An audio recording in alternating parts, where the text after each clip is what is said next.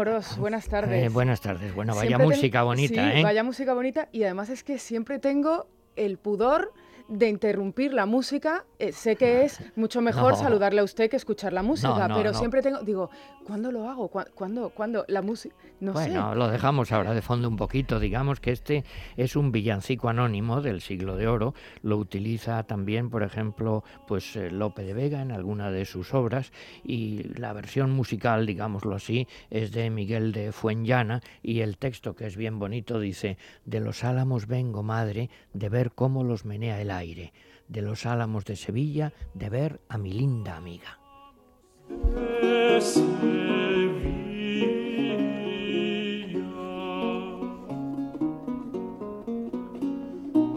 Pero cómo han cambiado los villancicos, ¿eh? Bueno, es que, vamos a ver, es que villancico no era eso. No sé si lo sabes. claro. Villancico ahora se usa solo para la Navidad. Claro. Entonces, villancico era canción de villanos, es decir, canción de gente del pueblo, canción popular. Y la gente se, se representaba muchas veces, por ejemplo, en casa de, en el Palacio de los Duques de Alba, en Salamanca, pues en Navidad y en otras fiestas acudían unos disfrazados de campesinos y hacían sus, eh, sus gracias y sus chistes y sus canciones y sus bailes. Y se especializó luego en la Navidad, pero no era exclusivamente. Es lo que se dice también villanesca, de villanos, es decir, canción popular. Y es que la música tradicional, la música popular española de los siglos de oro, 16 y 17, es de una belleza extraordinaria, igual que los romances que mm, los romances, en que es algo en principio popular y tienen un nivel artístico que, bueno, cuando los románticos alemanes en el siglo XIX descubren y los ingleses el romancero español se quedan fascinados. Que hemos tenido en España una cultura popular tradicional muy refinada. Y esta música eh, nos va a introducir Nos al a introducir, autor sobre el que vamos a hablar ahora, los próximos minutos. ¿Se puede decir, antes de que digamos eh, de quién se trata, ¿se puede decir que es un autor popular? Sí, pero un poquito mal interpretado, por eso. Ah, ah, Era pues- popularísimo. Vamos a hablar del pintor Murillo, que además es un aniversario. Mira, vivió de 1618 a 1682. Con lo O sea, cual, 400 años, número redondo, 400 años de su Bueno, nacimiento. ¿y por qué era popular y por qué yo digo que está pues mal interpretado? Vamos a ver que la mayoría de la gente, mm, yo hablo siempre muy, muy a la patalayana, muy eh, coloquialmente, relaciona a Murillo con, digamos, estampitas de Navidad. Claro. El, Claro. el pintor beato, el pintor religioso por Sí, sí. excelencia. Bueno, con lo cual mucha gente dice, bueno, pues es un pintor regular, un pintor de cromos, un pintor bonito, Bueno. porque en absoluto. Mira, yo es que ahí tuve la ventaja de que tuve un gran maestro de historia del arte que era don Diego Angulo, un sevillano muy serio, y él dedicó toda su vida hacer el catálogo de Murillo. Y fue el que publicó tres tomazos de la obra completa de Murillo y a partir de él cambia la interpretación de Murillo en el mundo entero, porque es que lo que dice, lo que demuestra don Diego Angulo es que Murillo pinta pues más o menos del nivel de Rembrandt y poquito por debajo de Velázquez. Y que no importa el tema, claro, es que nos fijamos siempre si es un niño, si es una virgen, es muy lógico y ahora lo comento un poquito esto, pero no solo eso, también pinta escenas populares, niños sevillanos, pícaros, unos que están comiendo uvas, otro tema maravilloso, no sé si te acuerdas, que es muy de Murillo, unas mujeres asomadas a un balcón detrás de una cortina mirando, es decir, la vida costumbrista sevillana.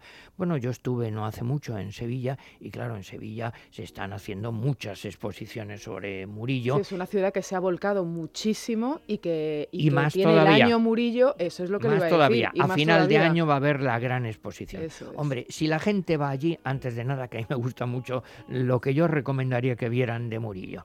Mm, Bueno, hay dos cosas sobre todo. Bueno, por un lado, el Museo de Bellas Artes. El Museo de Bellas Artes, que probablemente los tres museos más importantes de España son eh, el Prado, claro, Sevilla y Bilbao. Bueno, el de Sevilla es un- una locura de museo, es una maravilla, un edificio además preciosísimo, pero sobre todo hay una sala de Murillo, bueno, que eso acude la gente del mundo entero, donde hay la Inmaculada, hay santos, la, eh, vírgenes, eh, niños. Es lo que hace Murillo, para entendernos, es que pinta a Dios, al cielo, a los ángeles, a la Virgen, pero en un tono cotidiano, familiar, sencillo, no teológico, sino como si fuera, se ha dicho, está allí la Virgen y San José, como si fuera una familia sevillana que ha tenido un niño.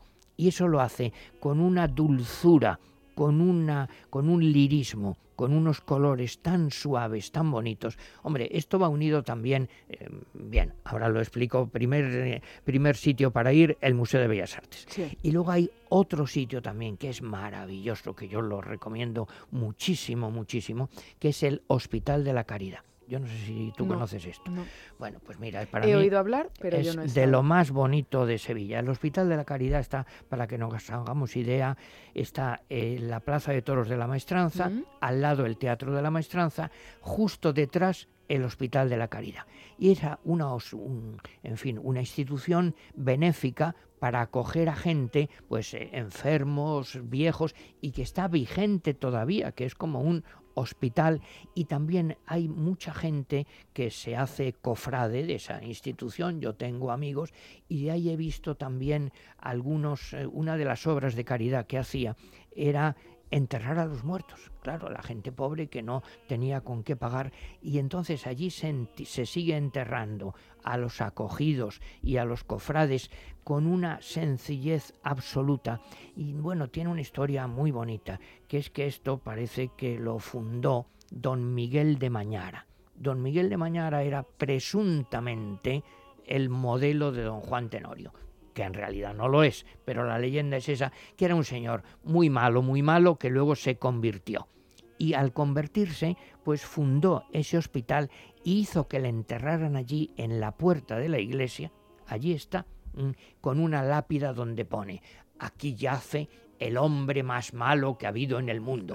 Fíjate qué cosa, que, suena tremendo, ¿verdad? O sea, no dice uno un, poco malo o algo así. Jean-Paul Sartre escribió una obra de teatro sobre esto, ¿eh? sobre el pecador arrepentido, el más malo. Bueno, y hay un plan iconográfico en la iglesia que es maravilloso.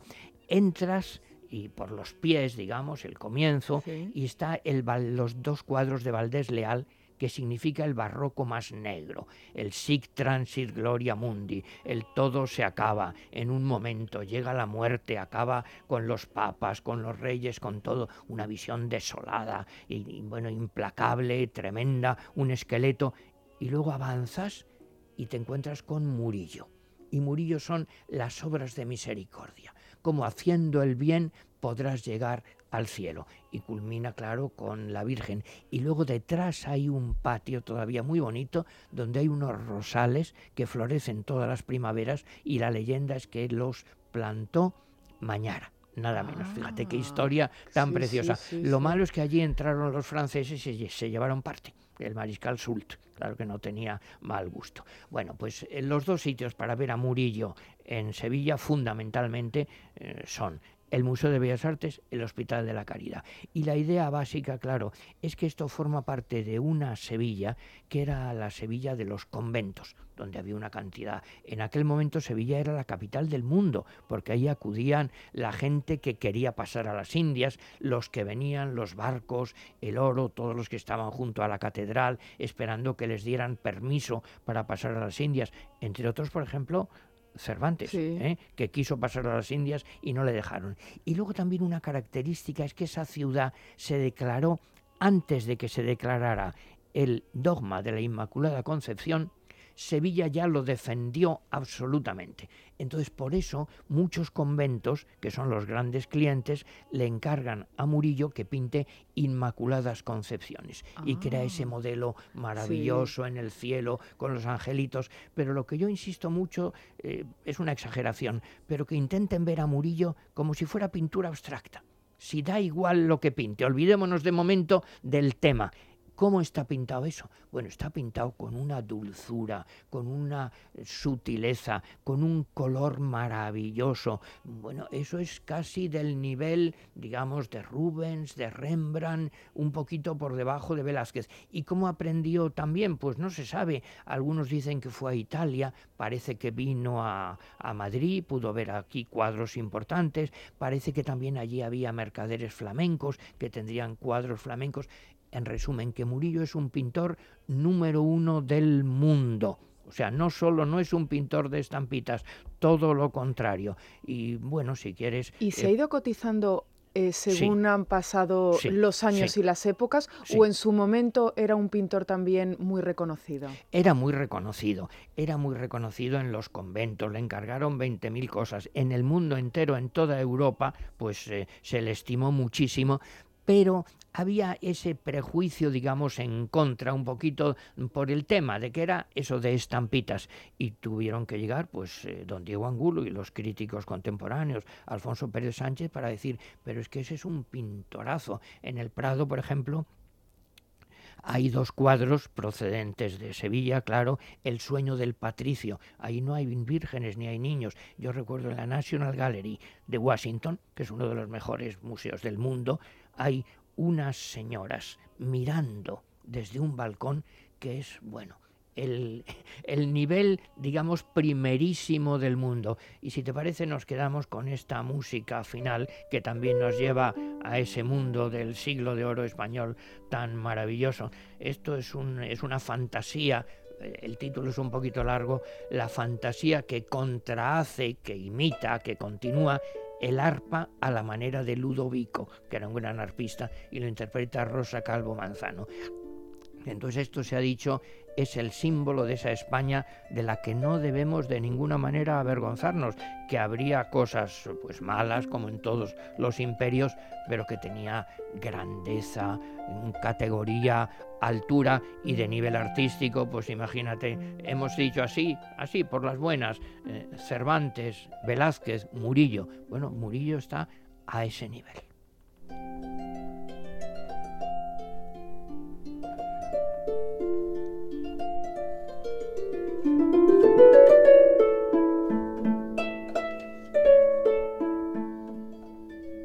Estamos aprendiendo sobre un autor sobre el que no hay que reivindicar su figura. Lo digo porque durante todas estas semanas de, de verano hemos estado reivindicando la figura de muchos españoles ilustres, de muchos genios que habíamos olvidado. Bueno, Murillo no. Olvidado no, pero reivindicar un poco su importancia como pintor. Insisto, que no es pintor de estampitas, que no es para, en fin, la primera comunión repartir ahí esos niños, esas cositas, en fin, tan tiernas.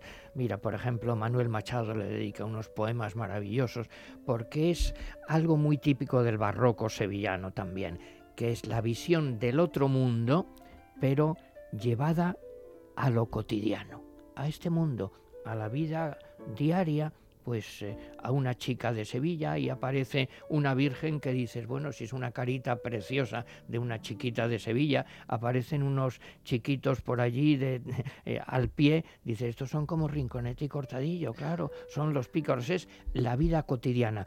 No, es, no hay una separación de este mundo y el otro mundo, sino lo sobrenatural se hace natural, cotidiano, vivo en la Sevilla del siglo XVII. Amoros, un placer, como siempre. Que vayan a Sevilla y cuando vayan a Sevilla, aparte de otras muchas maravillas, mm, que vean a Murillo, sobre todo en el museo y en la caridad.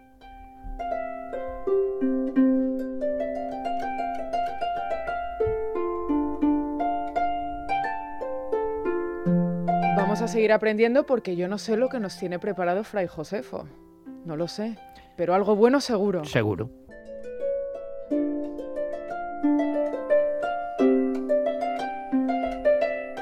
A que no me equivoco, Fray Josefo, buenas tardes. Hola, buenas tardes, Nieves. ¿Qué nos tienes preparado para hoy? Un soneto, un soneto cortito, como decía Nieves Herrero. Ah, muy bien. Ay, siempre nos, nos levanta una sonrisa, Fray. Eh, pues adelante, el micrófono es suyo. Vamos allá.